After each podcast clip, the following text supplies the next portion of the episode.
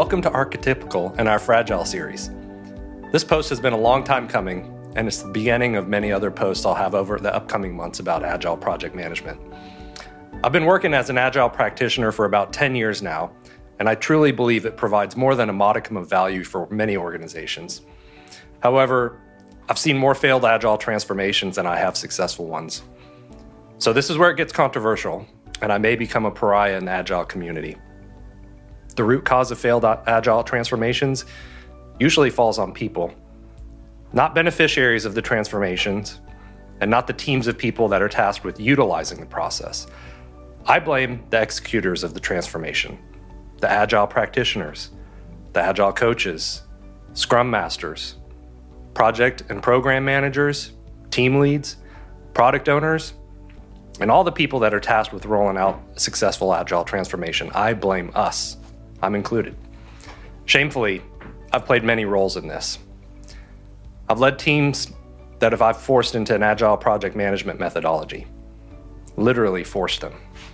I've played a part in trying to transform low performing teams into high performing teams via an agile transformation because that's what some leader heard that will happen when you go agile. Suddenly, teams just become high performing teams.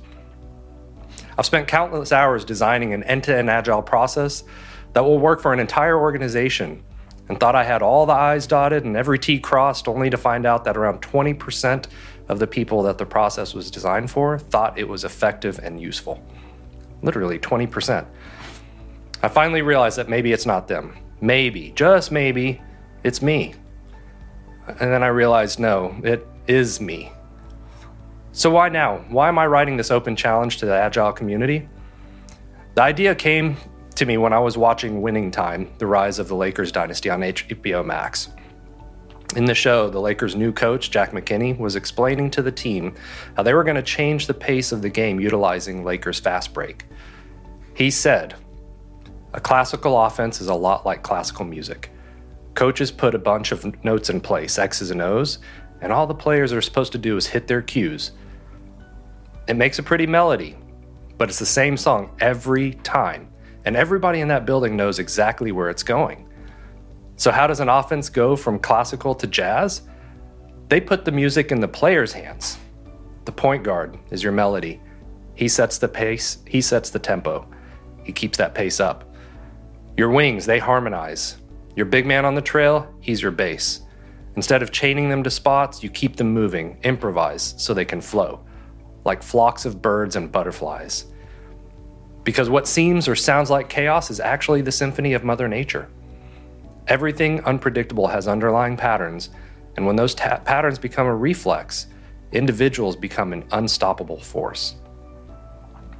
So I thought, jazz, that was it. That's what we in the Agile community have been missing the entire time. We don't need to force people to follow a better script.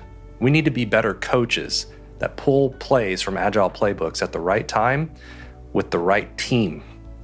And that's critical to think about the right time with the right team. At the end of the day, agile project management is jazz. It's about people over process. It's about making the team better. It's about putting the music in the hands of the individuals on the team. It's about freeing the team from the chains of process to keep them moving, improvising so they can flow. It's about finding the underlying patterns and helping those patterns become reflex so that the team can become an unstoppable force. We can change, and we must change.